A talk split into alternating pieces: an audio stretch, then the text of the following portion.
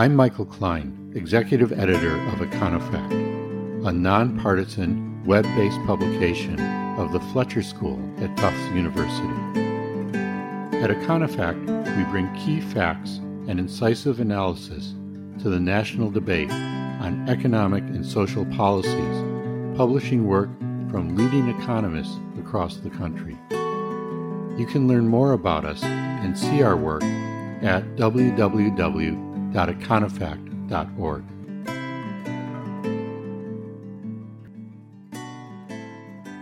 Bill Gale begins a commentary that he published on the website of the Brookings Institution by quoting the famous exchange between F. Scott Fitzgerald and Ernest Hemingway. Fitzgerald says, The rich are very different than you and me. And Hemingway replies, Yes, they have more money. But Bill also points out that Hemingway could have said, if he lived today, and if he was a public finance economist, they pay far less of their income in taxes. Not as pithy, perhaps, but accurate. Bill is a public finance economist and, in fact, is widely recognized as one of the country's top experts on tax policy. The Brookings commentary he recently published points to the differences in how the very wealthy earn their income as compared to the rest of us and the tax implications of these differences. Also, he shows how the tax code favors the rich. Bill has been a guest on Econofact Chats several times before. I'd also like to mention that Bill is the author of the important and engaging book, Fiscal Therapy Curing Americans' Debt Addiction and Investing in the Future. Bill, welcome back once again to Econofact Chats. Thank you very much. It's a pleasure to be here. Well, it's great to have you back on. So, Hemingway was right the rich have more money, but in what way do they earn their income, and how is that distinct from other people? Well, essentially, uh, very, very high income households. And I'm not talking about the top 1%, I'm talking about the 0.1%. That is the 1 in 1,000 or the 0.001%, the 1 in 10,000. Uh, they're different from most people not only in the level of income they earn, but in the type of income they bring in. Uh, at the very highest echelons, uh, income is much more in the form of capital gains, dividends, interest payments, uh, and business income, whether it's from sole proprietorship or partnerships. For almost all people in the country, the, the bottom 80, 90% of the income distribution the vast portion of their money of their income comes from either wages or pensions or social security. Uh, for the very top, it's very different, and wages are just not a very big share. Bill, what kind of dollar figures are we talking about here if we think about the one in 1,000 or the one in 10,000? One, one in 100 would be about 700,000 in adjusted gross income, maybe 750,000. Uh, one in a thousand would be three million dollars in annual income, and one in ten thousand would be about ten million dollars uh, in annual income. Of course, wealth is probably much much higher.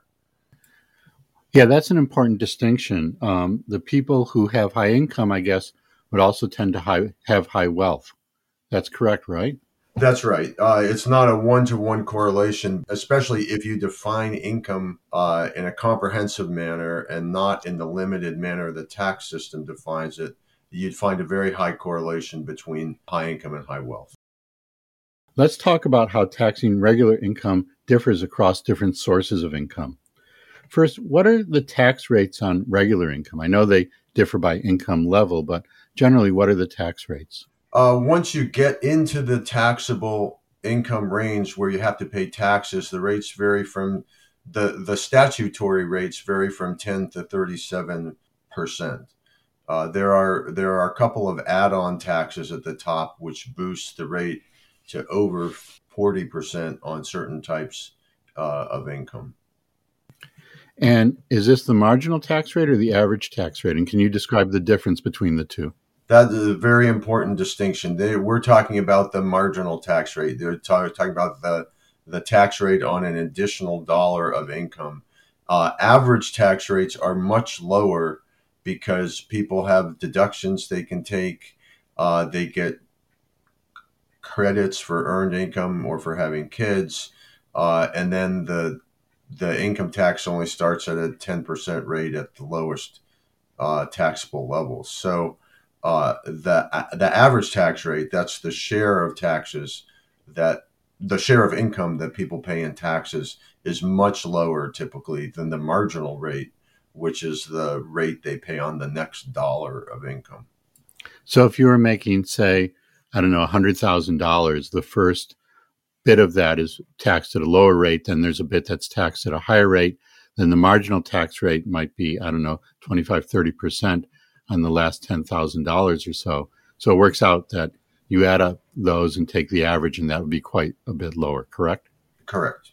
So, what about tax rates on businesses? How do those compare to tax rates on individual income?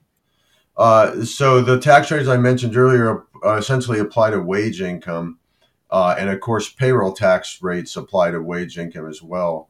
Uh, business income is is subject to a, a, a deduction, a twenty percent deduction that was created in the 2017 Tax Act uh, that uh, on qualified business income, which certain businesses qualify, certain businesses don't, but on qualified business income, there's a 20% reduction. So that 37% rate uh, is cut uh, essentially to 29.6. And again, that's a marginal rate? That's a marginal rate, right? So essentially, a dollar, someone in that has income that puts them in that tax bracket. Uh, if they earn their next dollar in the form of wages, they pay 37%. If they earn the next dollar in the form of business income, they'd pay 29.6%. Uh, moving forward, if they earn that extra dollar in terms of capital gains or dividends, they'd pay an even lower rate. And as you mentioned when you talked about the um, personal income tax, deductions are very important. So it's not how much you take, it's your, as you said, your adjusted gross income after you're taking out deductions. And I imagine there are lots of deductions for uh, businesses. Yeah, one of the ways to avoid taxes is uh, have a business and fill it with uh, expenses uh, that some of which might be thought of personal expenses, but are hard to to audit. Uh, in fact, there's some evidence that the creation of uh, non-corporate businesses, what are called pass-through businesses, that are sole proprietorship or partnerships, there's some evidence that the creation of these things goes up when tax rates go up, and the interpretation is that they provide ways uh, to shelter or reduce uh, taxes. In fact, you have an Econofact memo about pass through entities, businesses that aren't organized as traditional corporations. Could you talk a little bit more about that, please, Bill? Sure. About about half of business income in the country accrues to corporations, uh, which get all the publicity, but the other half accrues to these pass-through organizations or partnerships or LLCs or S corporations or sole proprietorships, you know, mom and pop shops. Uh, uh, about 95% of all businesses are pass throughs. Uh, 5% are C corporations or corporations. But of course, the corporations are much larger. So they count for an equal share of total business income. Uh, and the, the reason this is important from a tax perspective is that there's a separate tax uh, on corporate income, whereas uh, pass throughs are called pass throughs because the business entity itself does not face a layer of tax. Rather, the income the business earns is attributed to its owners and passed through to the owners who then pay individual income tax on it. And does this result in lower taxes than they would otherwise pay? Uh, certainly, the taxes in the pass through sector are lower than the combined taxes that are paid in the corporate sector, but not by very much because the corporate sector is now subject to a 21% rate, whereas pass throughs are subject to uh, up to a 29% rate. But then, of course, corporate income gets taxed again when individuals either sell their stock and get capital gains or when they receive dividends uh, and have to report that as as income. So you said, Bill, that they're paying these pass through income taxes as if they're individual taxes, but are the distinctions between the way that or the amount that they would pay on pass through income and wage or salary income? Certainly, uh, wages are taxed at higher overall rates than uh, the than the tax rate on owners of, of pass through business income, and so uh, you have this situation where business owners have incentives to report the income that they earn as business income rather than rather than wages. This covers income from businesses. What about income from investments, interest income, dividend income, capital gains? How are these sources of income taxed as compared to wage income? Uh, capital gains and dividends are taxed at highly preferred rates in the low 20s. That is uh, in part because corporate capital gains and dividends are already taxed at the corporate level. Uh, but you know, for non-corporate capital gains, there's a there's a real benefit. There's a real benefit there. So you know, people use the phrase "bottom line," but here I guess that's really appropriate because it is the bottom line. So, bottom line, what does this say about the distributional effects of the tax code and the richer paying less in taxes than the middle class? Uh, the average tax rate on income generally rises with income. That is, the tax system is generally progressive. Uh, the share of income that goes to taxes goes up as income goes up. However, uh, at the very, very top, uh, it does not appear to to remain that way. Uh, if someone gets all their income in capital gains or dividends uh, or pass through income, uh, then their tax rate is going to be lower than someone who gets all their income in the form of wages. Essentially, undermining the progressivity of the system at the very at the very top. So Warren Buffett famously said that he pays less in taxes than his secretary. Is that the kind of effect that you're describing? Yes, yes, and it's even it's even worse when one thinks about all the forms of income that are not taxed that accrue uh, to the wealthy. The most obvious one being unrealized capital gains. There's a lot of ways to avoid taxes at the very top. One of the most common uh, strategies is what one tax lawyer dubbed buy, borrow, die. And the idea is if someone has a lot of assets. Uh, if they want to consume out of those assets, normally you'd think they'd need to sell the assets and trigger capital gains taxes. But they don't actually have to do that. They can just put up the assets as collateral and borrow the money. Uh, and then uh, when they, you know, when they pay it back over whenever, but when they die, then the basis that's used to determine the taxable part of a capital gain that's boosted to the current value. So it's called basis step up, so that the capital gain is never taxed ever under the income tax. So uh, there are strategies that are aggressively, commonly and aggressively used uh, by extraordinarily affluent people uh, to not just reduce taxes, but to eliminate taxes. So this brings us to the topic of inheritances. And I imagine this represents a very important way in which wealth is passed down from one generation to the next, which means that it reinforces income inequality since the children of the rich themselves become rich through inheriting their parents' wealth. Yeah, uh, intergenerational transfers are largely a a scenario of the extremely rich giving to the very rich. The extremely rich being the people in their 70s and 80s or, or 90s who are passing on wealth in, in terms of their estate, and the very rich being their kids in their 40s, 50s, and 60s, you know, who are already doing uh, quite well. You already mentioned, Bill, the step up basis and the way that that's um, people can avoid taxes. Are there other options they have to avoid taxes that would not be available to the rest of us?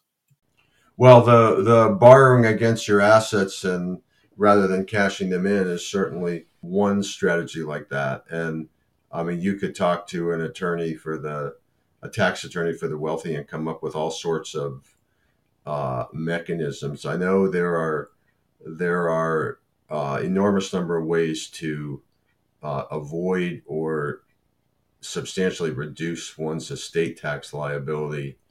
You know, there's a lot of sheltering and income tax. I, we're talking about legal sheltering here. There's also a lot of evasion, which is illegal sheltering. Uh, but but even within the confines of the law, there's a lot of tax avoidance. On the subject of evasion, you have an Econofact memo that I found really compelling. In the memo, you discuss how funding the IRS can actually give you very big returns in terms of taxes, because if the IRS can try to investigate greater evasion, more tax money would come in. So I guess that's relevant along this dimension as well, right? Yeah, and a lot of that revenue would come from the from very high income, uh, very high wealth taxpayers. Yes. And yet there are efforts in Congress to defund the IRS. Yeah, uh, the the uh, Republicans, not to put too fine a point on it, are have tried several times to defund the IRS. The latest the latest scheme being that they couldn't provide aid to Israel unless they cut IRS funding.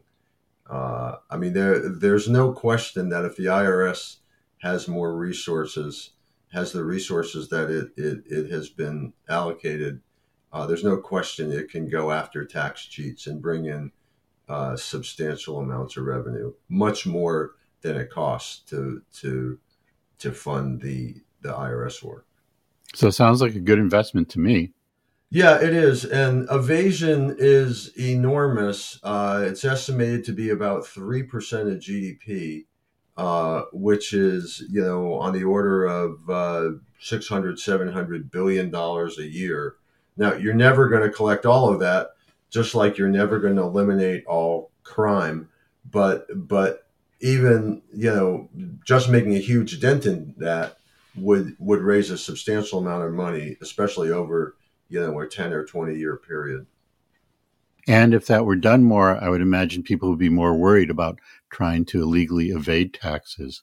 So it's not only catching people, but it has a deterrent effect as well. Yes, that's correct. Uh, that that is that is widely believed to be correct. Let me put it that way. It, it's sort of like a, a demonstration effect. Uh, I don't know that there's good evidence on that, but it is widely believed that it, there's not just the direct effect of the money that is collected, but the indirect effect on how aggressive uh, taxpayers uh, are in terms of trying to avoid slash evade taxes. So you're a researcher. Maybe you could just get a grant to go and interview tax cheats and ask them how scared they would be. I would have to include travel funds to very exotic places. And maybe a Kevlar vest. so that points to a real inequity in the tax system that wealthy people have both ways to get around the tax system legally, and there seems to be more evasion among the rich. What are some ways to address this and fix the problem, Bill? Well, the most obvious way to address evasion is to give the IRS the funds that that it needs to to investigate all this. And uh, the Inflation Reduction Act did that, and uh, uh, we'll see if that funding sticks. Uh, there are um, a variety of other ways uh, to do this. They're simple, quote unquote, simple, like repealing the business deduction uh, would go a long way toward raising tax burdens on the extraordinarily affluent.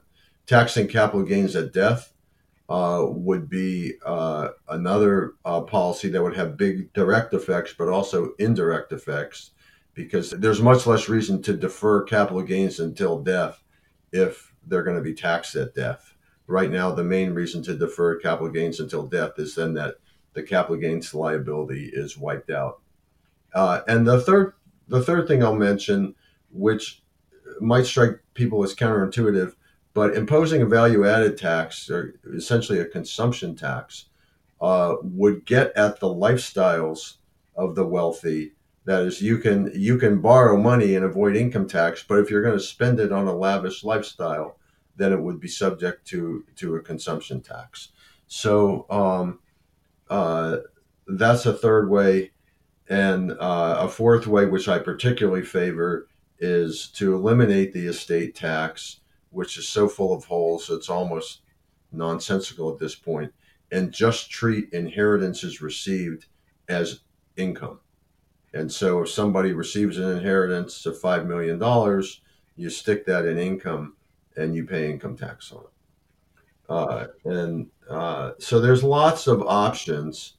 Uh, you know, not surprisingly, there are lots of ideas on the shelf uh, for how to do this. So there are lots of options, and in today's environment, tax revenues are well below government spending, and there's rising inequality. So it seems like the time is opportune to in uh, to have some of these changes brought about. But in fact, do you see that there's any chance of any of these passing Congress?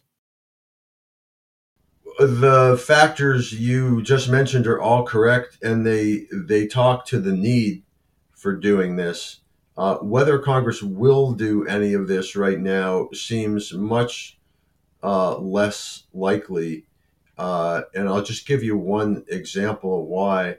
Uh, in 2017, when a lot of these a lot of provisions to benefit the wealthy were implemented in the Tax Cut and Jobs Act uh, uh, under Republican Congress, and Republican White House. Every Democrat in Congress voted against it uh, in both the House and the Senate. Uh, and then in 2021, when the Democrats regained control of both houses in Congress and the White House, they didn't change any of the provisions. They didn't repeal any of the provisions.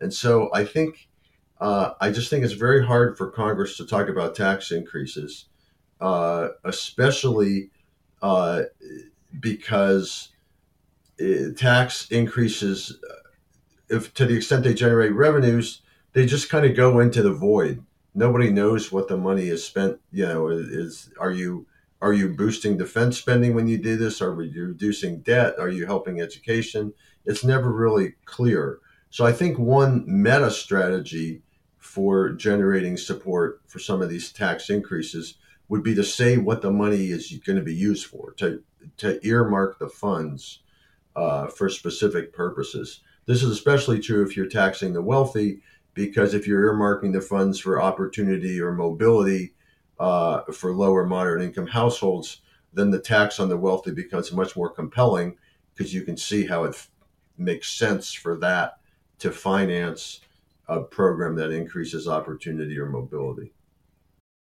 Well, Bill, I hope that the commentary that you wrote for Brookings and this interview it becomes widely known and helps motivate some of the changes that are going to be really important as we're facing a ballooning debt burden and uh, way in which that that threatens you know things like financial stability and perhaps even the um, the economic opportunities for our children and grandchildren.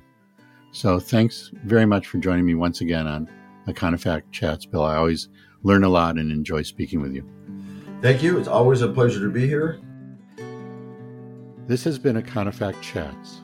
To learn more about Econofact and to see the work on our site, you can log into www.econofact.org.